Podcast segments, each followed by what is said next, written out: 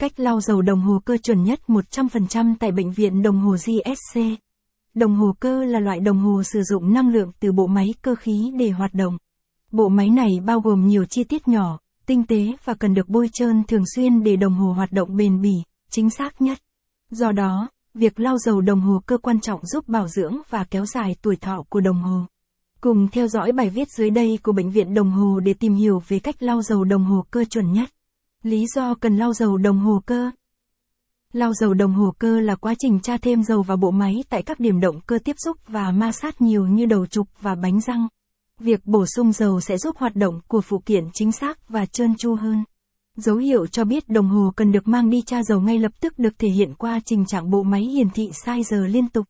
Bởi lực ma sát của bánh răng ngày càng lớn, nếu dầu lâu ngày không được bảo dưỡng đúng cách dẫn đến tình trạng khô cứng, càng làm cho vận hành thêm khó khăn.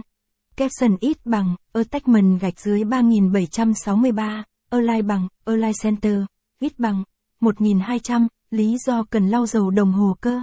Capson, khi đem đồng hồ đi lau dầu bạn sẽ biết được những tình trạng khác của đồng hồ để sửa chữa và thay thế kịp thời. Đồng thời giúp đồng hồ hoạt động ổn định trở lại và bền bỉ hơn. Bao lâu thì cần lau dầu đồng hồ cơ? Để đảm bảo đồng hồ được hoạt động liên tục, bạn cần chú ý đến những điểm bất thường để tránh tình trạng bộ máy dừng hoạt động mới mang đến trung tâm bảo dưỡng.